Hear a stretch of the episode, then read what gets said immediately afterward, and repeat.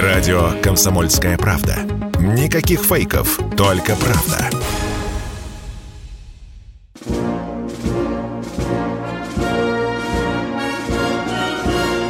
Военное ревю. Полковника Виктора Баранца. Здравствуйте, товарищи. Страна, слушай. Приветствуем всех, Четлан. Громадяне, слухайте сводки Софинформбюро. Дивись, Микола. Да, это действительно ревю полковника Баранца. Но сегодня с вами буду только один я. Полковник Михаил Тимошенко. Виктор Николаевич выполняет спецзадание. Итак, мы хотели бы рассказать о том, как прошел сегодня парад и привлечь внимание к тому, что говорил наш президент, верховный главнокомандующий Владимир Владимирович Путин. Ну что парад? Парад это ведь такое все зеленое, после того, как люди отмаршируют, малоопознаваемое для большинства из нас. И зачастую даже не сразу скажешь, что это за зверь катит на колесах или гремит гусеницами беззвучно – к чему относится и что может сотворить. Из новейшей техники по обыкновению, которую вы ждали бы увидеть на параде, ничего особенного нет. Другое дело, что мы показали почти все, что есть в войсках. Ну, кроме совершенно загадочных вещей, типа средств электронной борьбы и радиоперехвата.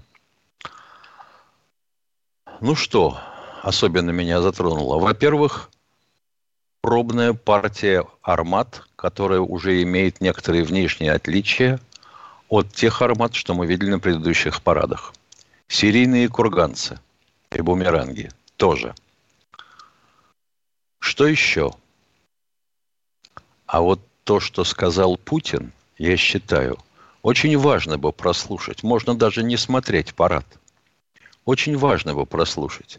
Потому что тогда бы не было нелепых вопросов, зачем и почему все это началось у нас на Украине, и что мы должны там сделать, с какой целью. Разъясняю, для упоротых сведомых. Не вы боретесь с фашизмом, как вашими устами тут заявил гроссмейстер Каспаров. А мы боремся с фашизмом и нацизмом. А вот вы-то на самом деле самые что ни на есть фашисты. Как, впрочем, и дальнейшие, стоящие у вас за спиной, ближайшие европейские соседи. Там вообще уже надеяться не на что. Их толерантность довела до того, что они стали нападать на послов России у себя – о, какая красота! Ну а сейчас, а сейчас идет шествие бессмертного полка. Там несут портреты тех, кто подарил нам жизнь. Это должны понимать все.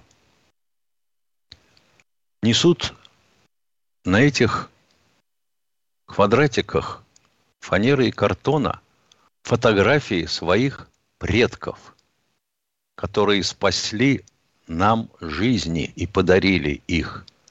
Вплоть до того, что у некоторых и фотографий-то нет. Несут копии похоронки с просьбой «помогите найти захоронение». О как! Я в силу ряда обстоятельств не присутствую на этом шествии. Что могу сказать? У меня отец ушел на фронт в первых числах июля 41 года. 14 июня они с матушкой расписались, а тут трах-бабах через неделю, вот те война. Папенька из казачьего рода посмотрел в окно и сказал, ты, черт возьми, какая погода хорошая, даже на войну идти не хочется. Тем не менее ушел. В 1941 году командир инженерно-саперного батальона. Первая задача – обеспечить подрыв Крымского моста в Москве – около метро Парк культуры. Вот тогда ты его в первый раз чуть было не убила. Прилетел обратно наш зенитный снаряд, пробил крышу. здание, где у них размещался пункт управления, а это павильон круглый старой линии а, парк культуры. И застрял. Они хоть и понимали немножко в саперном деле, будь здоров, но вынимать его не стали, на всякий случай.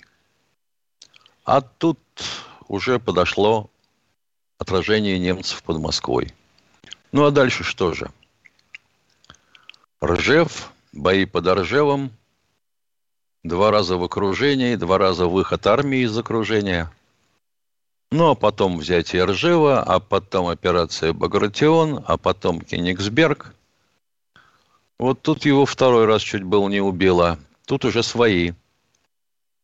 Выходили к Неману, танкисты должны были идти в прорыв. Саперы все разминировали, что могли. А танкисты тоже понимали, что война кончается. Но если немножко прибирать потихонечку, один из рычагов, танк начинает закидывать корму.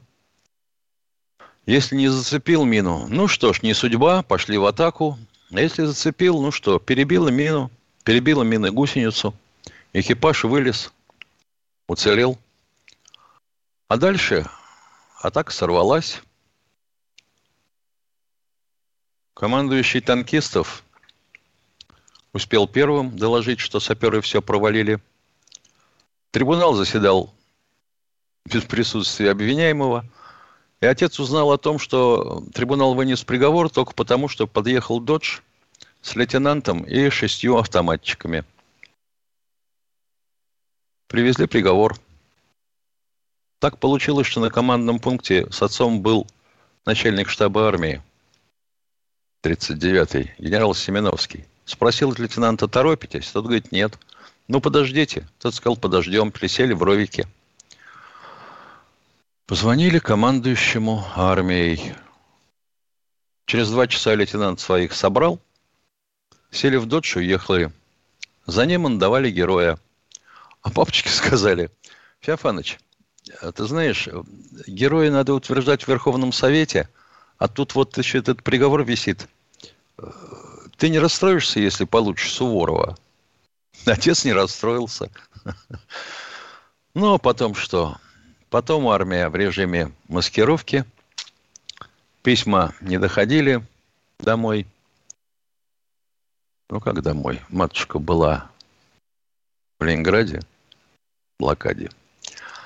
Решили, что родитель погиб, а потом, чего, в дверь поскребся лейтенант, сказал, гражданка Тимошенко, да, Ольга Михайловна, да, поехали, полковник вас ждет. Какой полковник? Тимошенко. В 26 лет старший лейтенант, командир батальона, в 30 лет полковник, зам командарма. Прилетели в Порт-Артуре. Ну, там я и родился. Собственно, со мной это все понятно и кончено. А, дед по матери – начальник почтового вагона. Шел добровольцем. Умер от ран в Вологде. Похоронен на кладбище. Низкий поклон Александру Антонову, позывной «Комбез», который сумел отыскать его могилу. Дядя жены сгорел в танке под Лодзью. Вот так по нам прошлась война. Точнее, не по нам, конечно, а по нашим родственникам – Поэтому помяните всех, кто вам подарил жизнь, и помните о них вечно. Ну, а теперь вести с полей. Наши небратья, украинцы, предприняли контрнаступление, попытку точнее, под Харьковом. Подвинуть наши войска не удалось. Харьков для нас остается – под артиллерийским воздействием, так что приходится им не очень сладко. Попытка ударить во фланг изюмской группировки провалилась. Больше того, для того, чтобы спастись от артиллерийского огня, а, сведомые подожгли степь. Ну, кто не жарится в огне в степи, тот попадет под артиллерийский огонь. Сами выбрали. Попасная взята. И вот теперь ударами от Попасной и Лимана захлопнется Северодонецкий котел. По разным данным, там порядка 10 тысяч украинцев в бригадах ВСУ, чем какие-то разные формирования. Где батальон, где полбригады. 32-я бригада, по-моему, вообще убежать успела. Два раза запрашивали Киев с просьбой разрешить им отход. Киев запретил. Ну, так что, кто не спрятался, я не виноват. В Авдеевке и под Авдеевкой идут тяжелые бои. Ну, там все понятно, там только прогрызать. Прогрызать и подрывать те сооружения, которые наградили за 8 лет украинцы. Гуляй-поле – это уже южный фланг. Под нашим обстрелом там тоже идут нелегкие бои. Была попытка атаковать Херсон. Провалилась. Херсон мы не отдадим. Спасибо, ребята. Мы разберемся с вашим Николаевым, потому что уже дотягиваемся до него артиллерийским огнем. С Одессой, ну, министр обороны и начальник генштаба не делятся со мной оперативными планами. Но впечатление такое, что Одессу мы тоже прихлопнем. Потому что то, что происходит на острове Змеиный и вокруг него, радикально отличается почему-то по факту от того, что пишут нам наши небратья. Ой, что они только там не утопили. Ой, что только они там не сбили. Оказывается, все немножко наоборот. Утопить утопили. Только утопили мы, их корвет. Что они сбивали, не знаю, но мы сбили там несколько самолетов и байрактаров. Это такие турецкие беспилотники, которые фирма Таипа нашего Эрдогана отправляет с редкостным постоянством э, на Украину. Средний темп производства – один байрактар в сутки. Спасибо, мы научились их сбивать. Ну и еще кое-какие посудины на мелочи, по мелочи утоплены около острова Змеиный. Ну, продолжается стрельба в Приднестровье. Трудно сказать, что там сейчас происходит и произойдет в текущий момент, не знаю.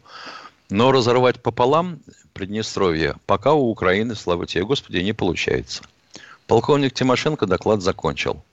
Если кто-нибудь есть на связи, прошу, ваши вопросы. Алло. Алло. Кто у да, нас на связи? Здравствуйте, Алексей из Перми. Тимошенко да, слушает добрый вас. день. Да, уважаемый полковник, с праздничком, с великим. Вот знаете, в свое время Астафьев, да, ему обещали Нобелевскую премию Астафьеву, поэтому он начал поливать и Сталина. Он хорошую фразу сказал, сказал, что правду об этой войне не знает никто. Но тем не менее, ведь смотрите, во время войны Сталин фактически ВКПБ отстранил от власти. Он 12 лет не собирал съезды партии. И только во время войны он создал, сосредоточил всю власть в своих руках.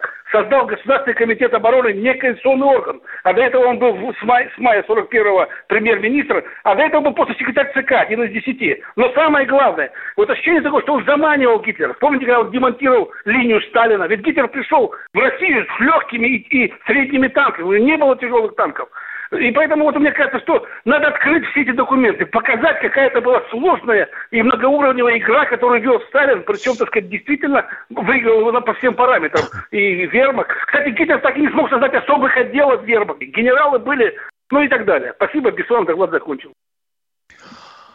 Поясняю в свете озвученного. Астафьев не Господь Бог и не Илья Пророк. Первым о том, что о войне никто никогда не узнает все до конца, сказал Каганович. Астафьев всего лишь повторил. То, что о войне никто, наверное, никогда не узнает, вызывается, с моей точки зрения, э, только тем, что у нас вот в последнее время появился интерес и стали озвучивать работы историков, не ангажированных историков типа Солонина, а истинных историков, которые роют в архивах. Мы понимать, понимаем и должны понимать, что э, даже документы исторические, ну, допустим, а на чем мы основываемся обычно, да, на каких-то армейских директивах, приказах, на каких-то сводках о потерях. Мы должны понимать, что они недостаточно а, будем говорить, актуальны с точки зрения сегодняшнего дня. И недостаточно актуальны даже с точки зрения дня прошедшего, когда подписаны. Потому что война есть война. Пресловутый туман войны. Ну, вот как ты скажешь, что ты понес такие потери в результате выполнения задачи, поставленной высшим командующим, что результата не достиг? Тебя же прислонят тут же. Начнут разбираться, почему не достиг. Сам дурак. Ё-моё, это что, надо сказать наверх, что мы назначили дурака командовать? Нет же, конечно. Вот в том числе и такие вещи. Например, о потерях. Донесения, форма 8. А каким способом тогда у нас образовалось 800 с лишних тысяч без, без вести пропавших? Да очень просто. Разорвался снаряд. Человека вообще разнесло в клочки. Нет его. Нету. Что, к немцам перебежал? Нет. Домой увернулся? Нет. Перешел к партизанам? Нет. Нет его совсем. Нету. Или тем осколком отрубило голову. И что? Опознать тело? Да этих тел... Ой. Тяжело комментировать такие слова. Тяжело. Потери колоссальные. Это Польша, которая на сегодняшний день терзаема фантомными болями имперскими своими, жечь Посполито от можа и до можа. 600 тысяч человек мы положили там. 600 тысяч. И я даже не могу сказать, уцелели ли все места захоронения и все те могилы, которые при пресловутых коммунистах, которые в свое время руководили Польшей, были там в образцовом порядке. А сейчас – есть ли ответ на тот вопрос, кто сейчас у власти в Польше и чего он хочет? Можно ли внятно ответить на вопрос идиотов, которые говорят, что правильно, когда договор о капитуляции Германии подписали союзные державы без России. Они именно и победили фашизм, да? А операция немыслимая, которую восьмой герцог Мальборо сэр Уинстон Черчилль затевал – в апреле 1945 года войну с Советским Союзом. Это как? Мысли отбила, память неизвестна. Забыли, суккины дети? Прошу прощения, кто у нас на связи? Алло. Здравствуйте, Евгений, слушаю вас.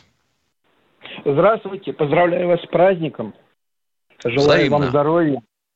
Спасибо. Знаете, я сегодня, у меня пять сыновей, вернее так, мой отец, он воевал в войне, остался жив. Два его брата погибли в 41-м, в 44-м году. Но вот сегодня мы с моими детьми, пять у меня парней, смотрели парад Победы и случайно переключили на пятый канал.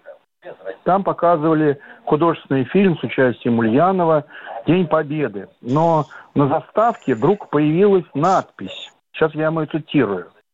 На ваших руках кровь тысяч украинцев и сотен убитых детей.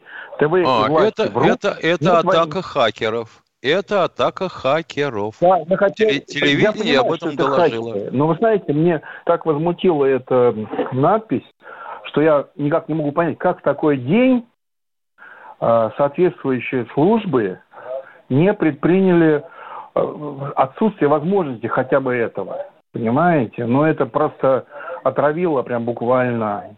Я Но... вас понимаю. Вот. Я вас вы, понимаю. Как, можете комментировать, может быть, свое личное выскажите мнение. Вот, чтобы такого не было. Ну, в общем, как бы вот ваше отношение подобного рода действиям. Спасибо. Пойти, надо иметь защиту против кибератак. Причем, похоже, даже на телевидении, которое у нас считает себя совершенно неприкосновенным, очевидно, оказывается прикосновенно и в лучшем виде. Хотя задуматься об этом должны были еще. Скажу сейчас, когда. А, это же было, наверное, года четыре назад, если не пять. Атака на а, обогатительный завод в Натензе, в Иране. Да, Иран обогащал и обогащает уран не до оружейного качества. он его обогащал всего до 2-3%, то есть до той степени обогащения, которая необходима для работы э, реакторов на атомных электростанциях. А потом вдруг у нас примерно такую же штуку заметили на одной из атомных станций, где тоже стояло сименсовское оборудование. Оно управляло турбинами, которое вдруг стало давать сбой и нарушать режим работы турбины. Оказалось, что это то самое вредоносное американского производства программа, которая была разработана американцами в рамках темы Олимпийские игры. Вот так вот. А потом на это махнули рукой, успокоились, вроде все замечательно, у нас с американцами и вообще с западными товарищами мир, дружба, жвачка. А сейчас спохватились. Заброшены были наши, так сказать, айтишники. А зарплаты-то не такие уж они и большие хотят, если честно. Если человек приходит, новичок, но он зарабатывает где-то 1080. И то после того, как собратья, которые работают вместе с ним, скажут, да, может работать, да, сохраняем эту зарплату, испытательный срок прошел, все нормально, повышаем. Ну, 100. Это что, большие деньги на сегодняшний день? Нет. Батька Лукашенко сумел удержать своих айтишников? Да. Он предоставил им льготное налогообложение и все, что мог еще. У него сейчас замечательные совершенно спецы по программированию и э, компьютерной безопасности. Почему мы зевали? Хотел бы я знать. Вот теперь спохватились. А не поздно? Полковник Тимошенко доклад закончил. Да. Кто у нас на связи еще? Здравствуйте, Олег из Смоленска. Алло, добрый день, Михаил Владимирович. Здравия желаю. Поздравляю вас с великим праздником. Смотрел сегодня, как всегда, парад Победы. Конечно, как всегда, под впечатлением. Но смутил один момент. Может, вы мне поясните, почему в параде Если не принимали смогу. участие? Почему в параде не принимали участие подразделения нашей морской пехоты? Хм, да, действительно интересный вопрос. Ну, во-первых, у нас их не так много, если честно сказать. Хорошо, если бригада на каждом флоте. Значительная часть морпехов задействована в специальной военной операции. Может быть, их туда отправляли комплектно, побригадно, тогда, значит, просто некому было тренироваться. Не будешь ты одевать их в форму морской пехоты нормальных, вполне других пехотинцев, правда? Как-то нехорошо Конечно. получится. Это вылезет. Так или иначе узнают. Я думаю, что единственное объяснение вот такое. Тем более мы же знаем, что один из командир бригады морпехов, Бергард, награжден званием героя присвоено звание героя ему, да? Да. Да, да. Значит, если, если уж под Мариуполем на Херсонском направлении была одна бригада морпехов, значит, еще где-то они там есть. Думаю, что только это. Но это, так Спасибо сказать, ответ, ответ без попытки придумать что-либо, что-либо. Я отвечаю так, как понимаю сам. Здравствуйте, Виктор из Ростова-на-Дону. Ростов-Амдон. Михаил Владимирович, доб- добрый день. Э, где ваш друг э, Виктор Николаевич? Виктор Николаевич выполняет спецзадание. Спецзадание, страшно да? Извинялся, вам... Страшно извинялся, шуршал хвостом, да? что не может лично поздравить всех. Михаил Владимирович, э, от души поздравляю вас с праздником, Виктор Николаевич. Я вам сегодня разрешаю с ним вместе вечерком по 50 грамм выпить хорошего настойки от, от души. Спасибо. Не вспомню так. У меня мал- маленький вопрос, и потом маленькая ремарка. Значит, вопрос такого плана. Э, ну, вы и без меня знаете, что сбежали из России, там вот даже фамилия на слуху, если это не записывал, Чубайс, э, Мразота, Дворкович, Хлопонин, Клебанов, Кох. Которые занимали посты ведущие в правительстве, они обладают э, определенной военной тайной, которую мы, мы с вами даже не знаем. В том числе. Госу... Да, их государство, должность, их должность предусматривает допуск первого, рода, да. первого разряда, да первый допуск. Да, и почему это, это дело не сделаете, ну, мягко скажу, обрезание, э, по-русски говоря, дальше не буду подавать, чтобы они здесь, э, здесь были привязаны, они сбежали. Это мра, мразутная мразь называется, кто сбежали. Им больше слова нету. И просто, вы знаете, обидно э, приходит до слез, что вот э, они же тоже у них отцы, матери, деды были. И как они вот это впитали все с, с молоком матери и предали свою страну, которую они служили. Если не служили, они не служили, но воровали, подонки. Вот. Как вот это дело пресечь, это дело? И потом маленькую ремарка. Помните, там в передаче выступал один по льготному проезду. У нас тоже ветеранов, ветеранов э, лишили льготного проезда.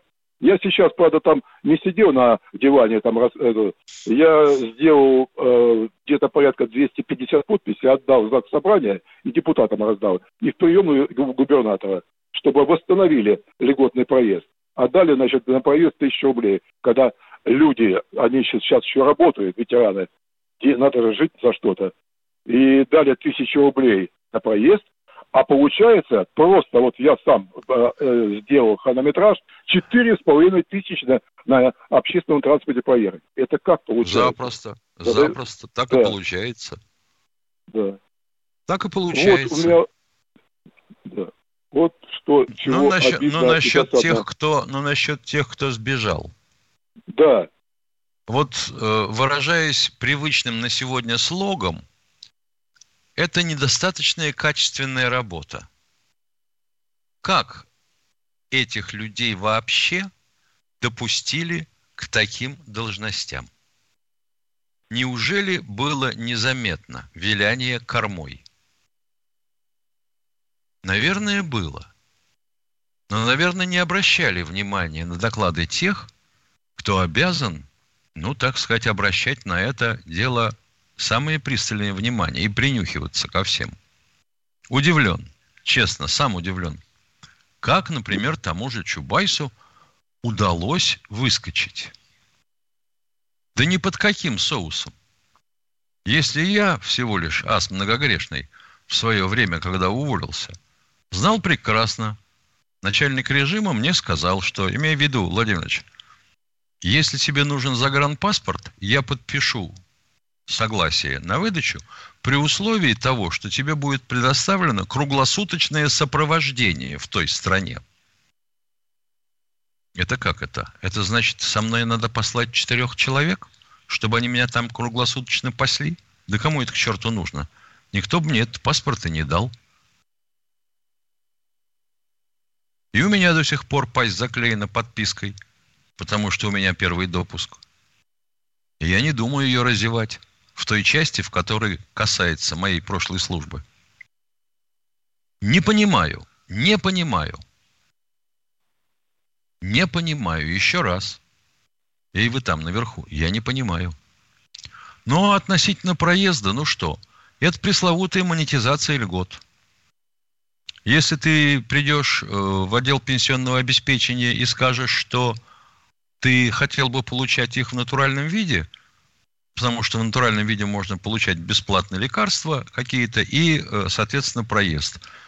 Вот проезд, пожалуйста, оставьте мне бесплатный. Вот в этом случае, единственном, ты можешь получить бесплатный проезд. Все. Все, что я знаю, точнее, на, это, на эту тему. Думаю, что все. Здесь я больше ничего не добавлю. Кто у нас еще на связи? Здравствуйте, тезка из Москвы. Почти что. Владимир, слушаем Михаил, вас. Михаил Владимирович, искренне да. вас уважаю и поздравляю вас, вас с праздником, великим праздником наших отцов, потому что у меня тоже отец воевал, воевал, в Польше получил орден славы, там же и ранения, ранения. Это великий наш праздник. И долгих вам лет, долгих жизни. Вот. И у них была такая даже поговорка, минутку, ну, по полминут скажу. Когда шли в атаку, он сказал, дважды, два раза не умирать. Я всегда так говорили, когда шли в атаку. Вот. Да? Ну, вопрос такой. Вопрос такой, Михаил Владимирович. Не является ли вот сегодня, сегодня самое, бессмертный полк, мне кажется, это является большим ответом, большим ответом пятой колонии. Это Ходорковскому, Чечеваркину, Чубайсову. Вышли миллионы людей, которые поддерживают нашего президента. Как вы считаете, они, они мечтают, а люди вышли за поддержку президента.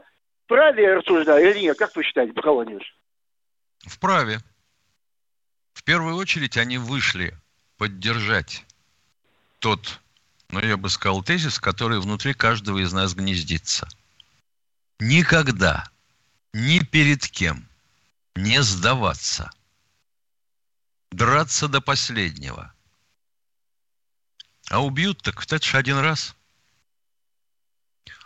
А вот пятая колонна, ну, предатели есть всегда и везде – Начнем с этого.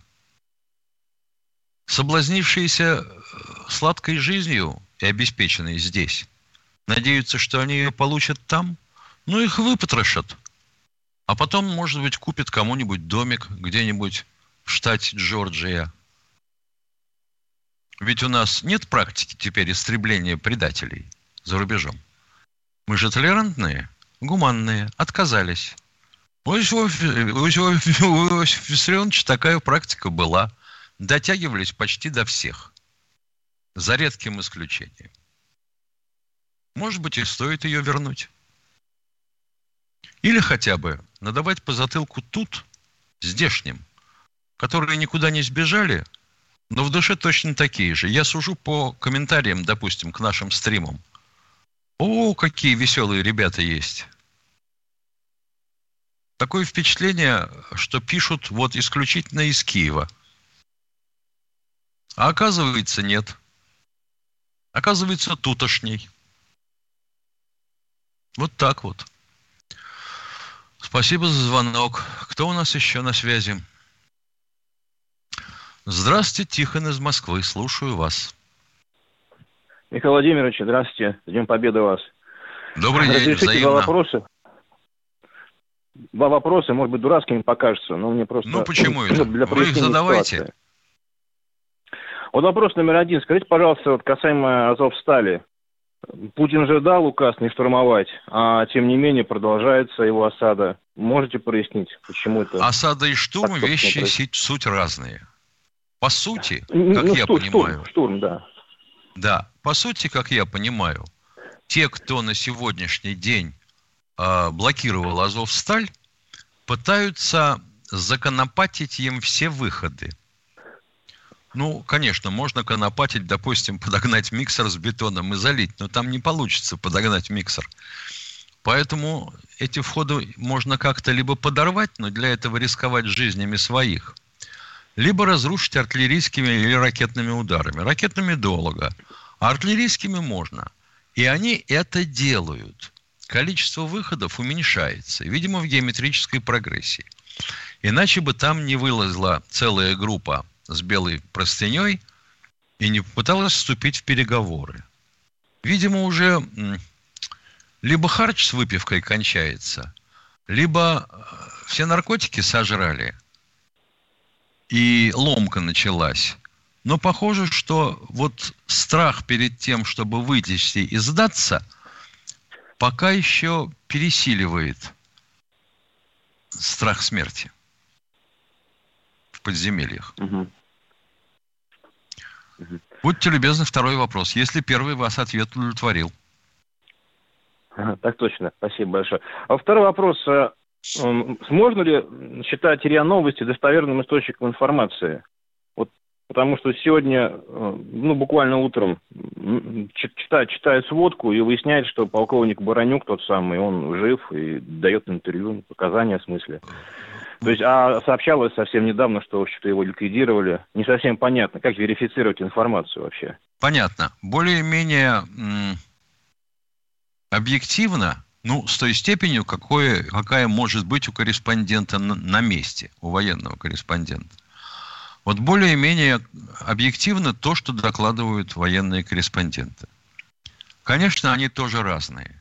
Одни из них в этом деле не просто собаку съели, а чудом уцелели. Ну, типа, например, Саши Коца или Димы Стешина из «Комсомолки», или, допустим, э, военкоров ВГТРК телевизионных. А другие этим делом занялись, ну, что называется, с колес впервые. Поэтому можно услышать, конечно, самое разное и удивительное.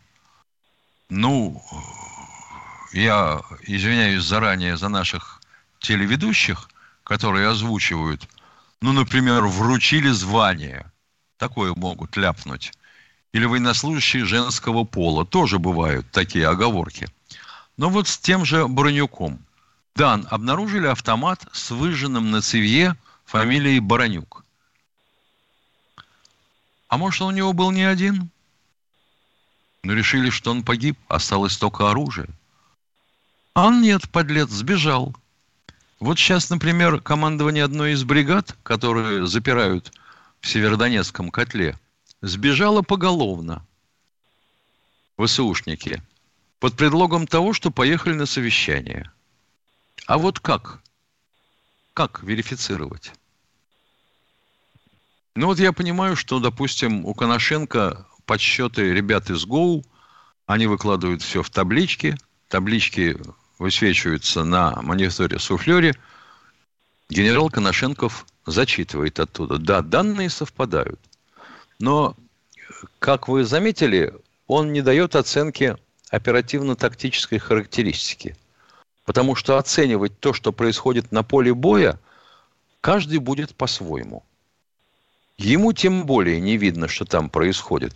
Поэтому он отвечает только зачислило число опорных пунктов, опять же, каких? Это взводный или ротный опорник? Правда?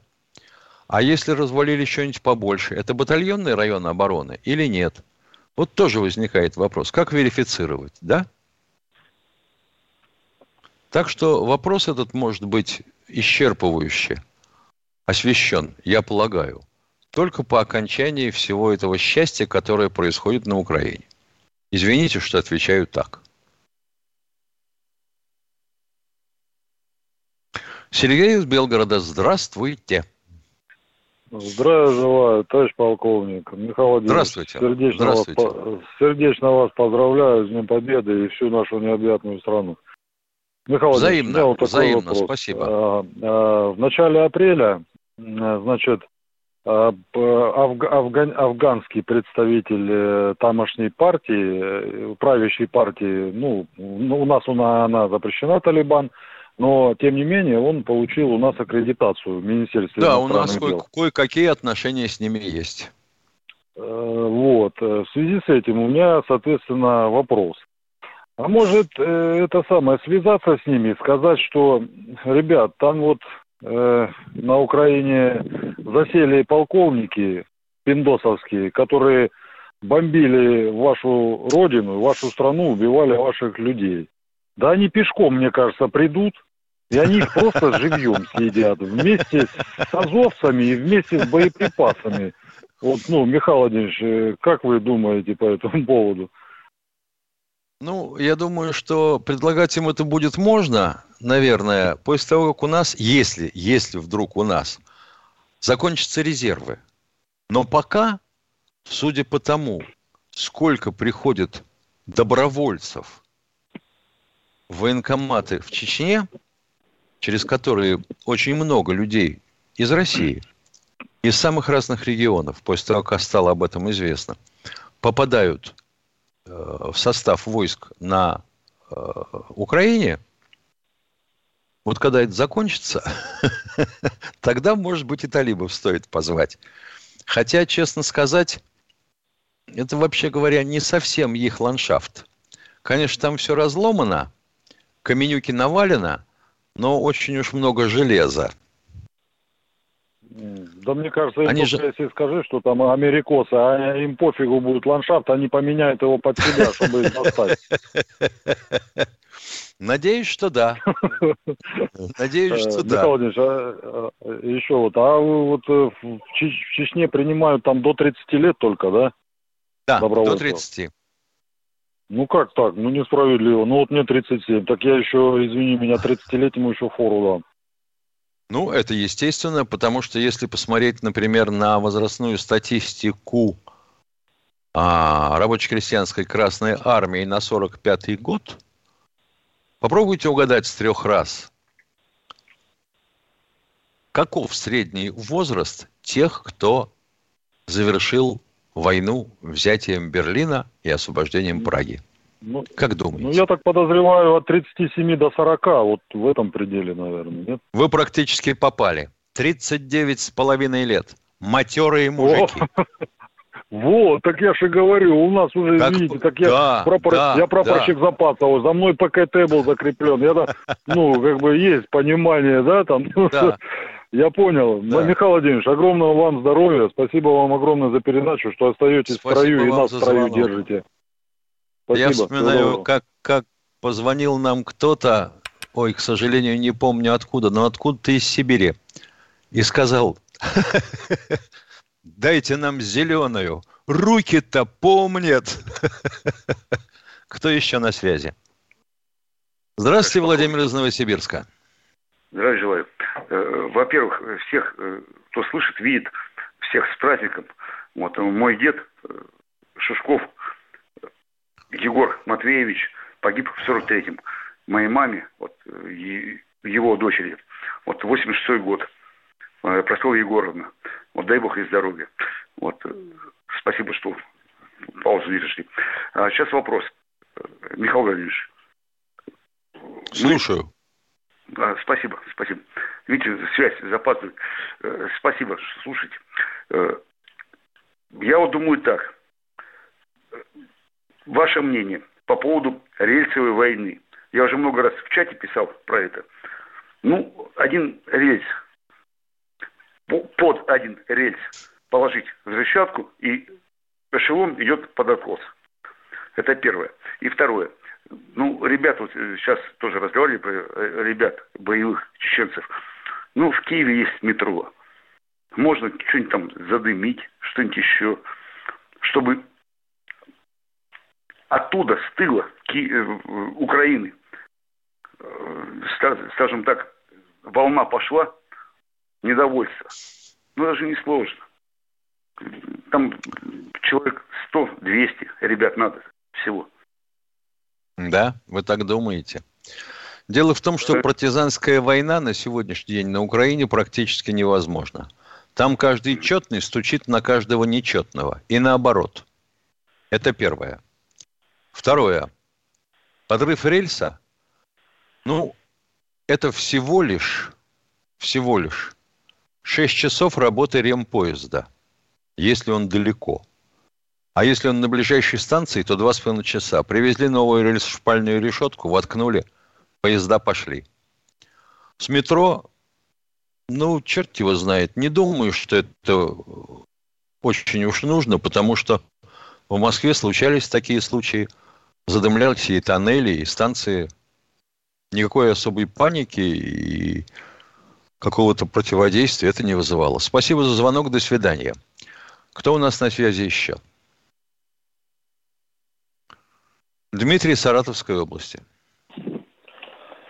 Алло, здравствуйте, товарищ полковник. Поздравляю вас с праздником. Здоровья вам и вашим родным и близким. Спасибо. Э, хочу сразу сказать, э, очень красивое вступление в сегодняшней передаче, очень так красиво все рассказали. И вот, э, собственно, вот у меня вопрос по, ну как ее назвать, наверное, боевая машина Расскажите, пожалуйста, о характеристиках и действиях э, машины «Солнцепек». А, хорошо. Солнцепек, он, я бы сказал, сынок Буратино. А Буратино ведет свою родословную, вообще говорят, Катюш. И это реактивная система залпового огня, если честно. Буратино появился в связи с тем, что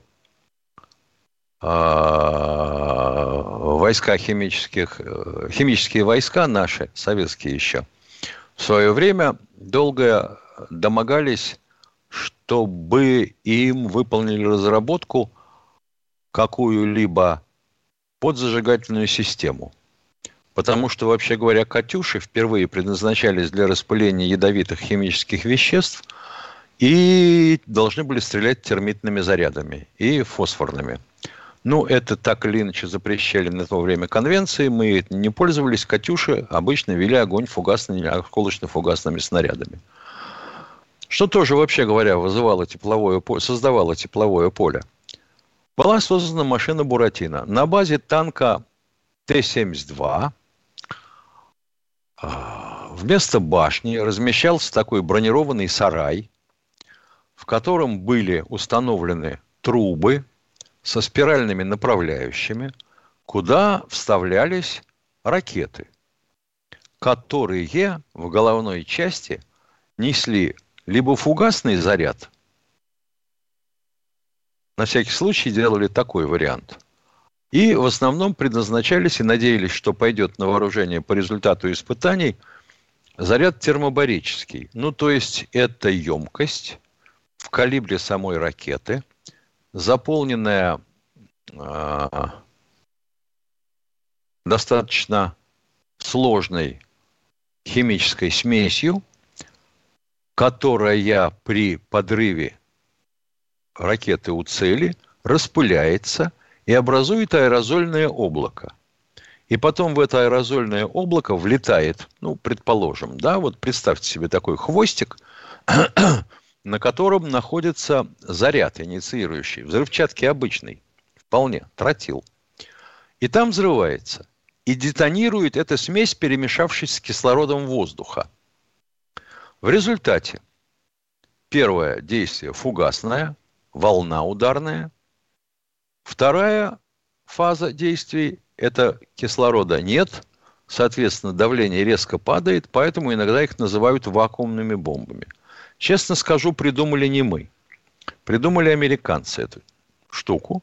Делали они это дело для обеспечения посадочных площадок вертолетов во Вьетнаме.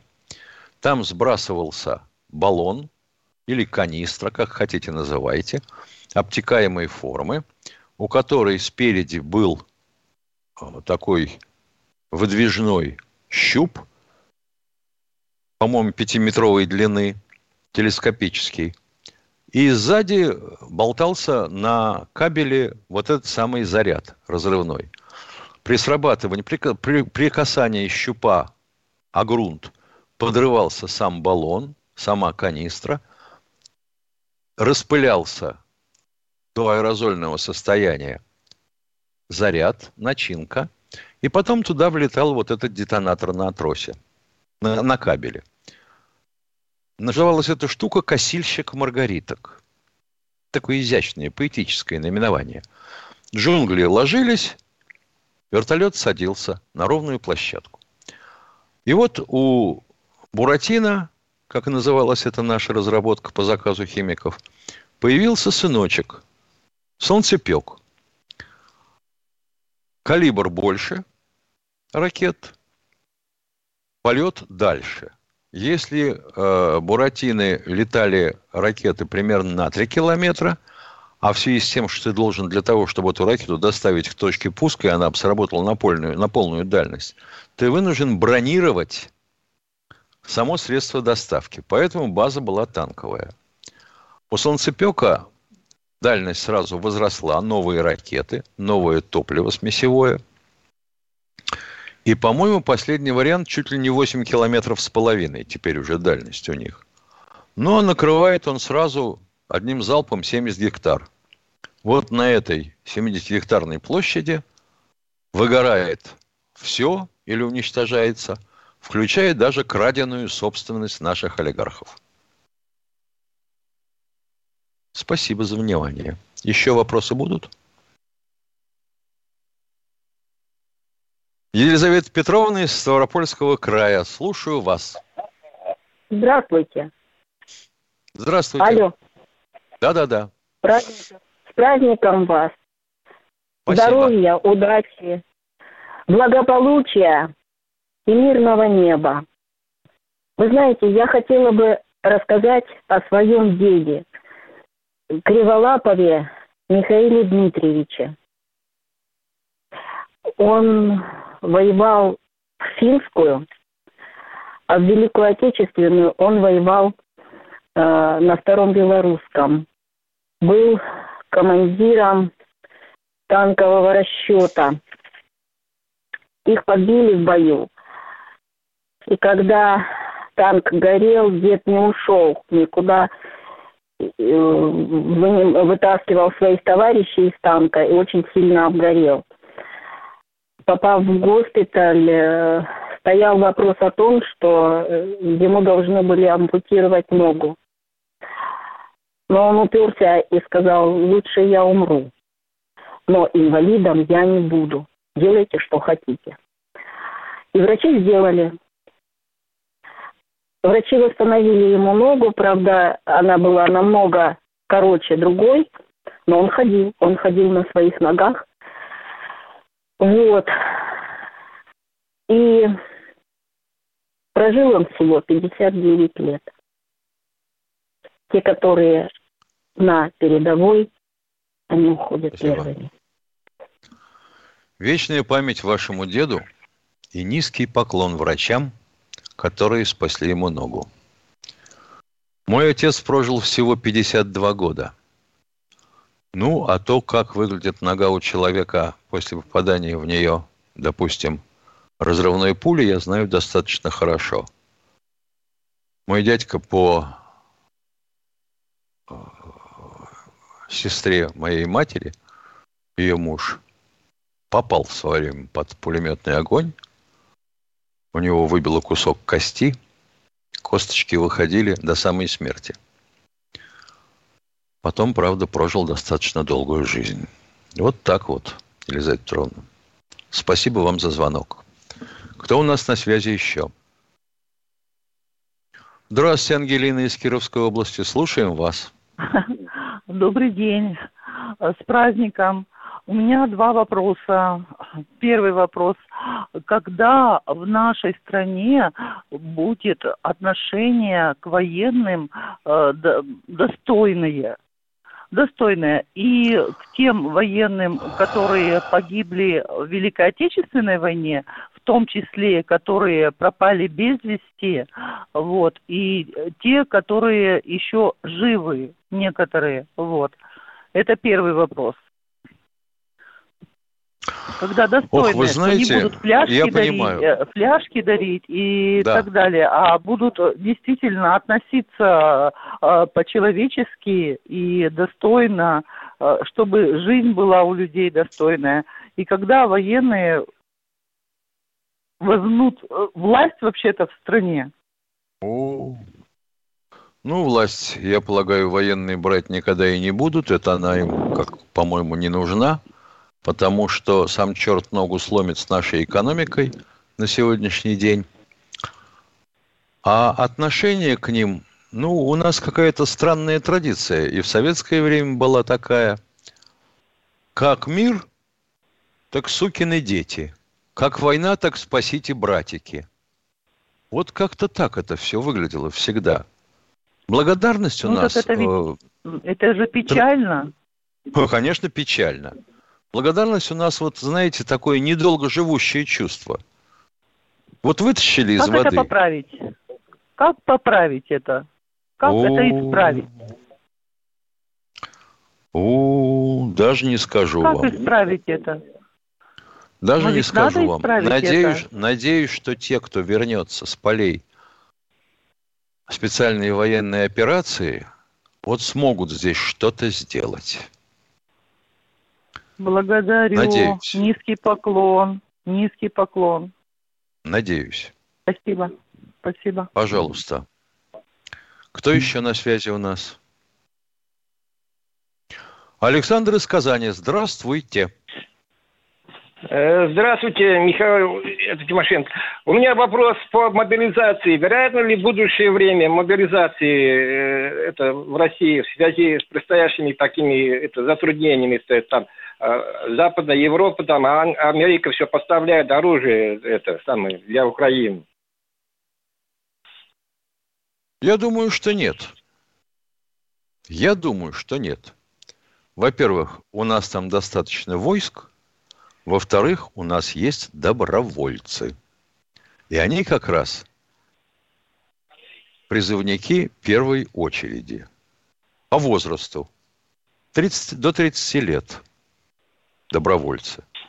Много добровольцев более старшего возраста. Но они идут не через военкоматы, как правило, а через общество э, добровольной помощи, через разнообразные сайты. Не обязательно брать в руки оружие. Там очень много вспомогательной работы. Очень много. Потому что Донбасс разрушен. С Мариуполем тоже не все легко. Военно-гражданские администрации требуют людей. Требуют людей, которые будут уверены, и в которых они будут уверены, в то, что те ничего чужого не возьмут, а только свое добавят, придя туда. Потому что у людей с липкими ручонками у нас хватает. По-моему, уже даже и не надо столько. Вот как бы их отсеять, это другой вопрос но, к сожалению, не ко мне. Потому что как ну, только спасибо. я что-нибудь скажу на эту тему, тут же начнется крик «Сталинщина» и «ГУЛАГ». Еще ну, кто хотел бы что спросить? Да, пожалуйста. Кто-нибудь чего-нибудь хочет? О, Михаил из Армавира. Здравствуйте, тезка. Тимошенко вас слушает. Алло, здравствуйте. Здравствуйте, Михаил из Армавира.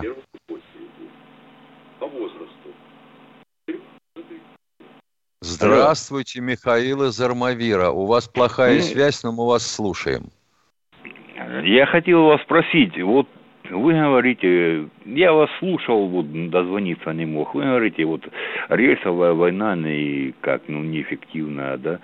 А почему, как неэффективная? Вот во время войны, да, допустим, они же не подрывали рельсы, которые вы говорите, за 6 часов они их восстанавливали, там все. Они подрывали поезда, поезд рушится. Во-первых, крошится техника, все. Восстановление пути это намного дольше. Технику Спору нет. надо рушить. Спору-то нету. Кто да. подрывать будет? Мы с вами. Ну вот я по специальности, я, например, сапер. Я, я, э, а вы на Украину, а вы на Украину поедете в качестве кого? В качестве нелегала? В качестве добровольства, добровольца. Да, но вы нелегал для украинцев. Вы не свой. Они вас ну, опознают. конечно, я не свой. На Украине, конечно, к сожалению, на сегодня... Я вынужден повторить. На Украине на сегодня не те обстоятельства, что были при Ковпаке. Там сейчас партизанская война невозможна. Там каждый четный стучит на каждого нечетного. А каждый нечетный закладывает каждого четного. Не, ну, Вы ну не... понимаете, ну понимаете, я из Армавира, я с Кубани. Я приехал. Для меня, допустим, не те украинцы, которые во Львове сидят, братья, а те украинцы, которые э, с Донецка, там, с Луганска, вот, ну, вы понимаете, о чем я. Вот. Они, допустим, для меня братья. И я с ними пошел втихую, по лесам, по этим самым, втихую заложил заряд.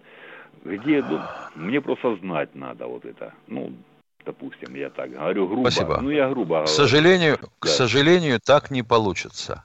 В одиночку не пойти. Нужна специальная диверсионная группа. СДГ должна иметь специальную подготовку.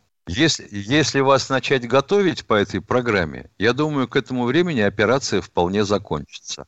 Спасибо большое за звонок. Ольга из Тулы. Ольга из Тулы, здравствуйте. Слушаю вас, у нас всего минутка времени. Здравствуйте. Я в Туле живу, муж у меня украинец, мы живем сейчас здесь, а дети э, остались в Кривом Роге. Сердце крови обливается просто. Хотя бы какую-то надежду дайте, что там не так все будет страшно. На, крив... на... В сторону так Кривого Рога? На Криво... Да, Я понял. они живут в, стор... в сторону Кривого Рога началось движение наших войск с южного фланга нашей группировки. Я думаю, что скоро все будет хорошо, и они с вами свяжутся. У нас всего 10 секунд.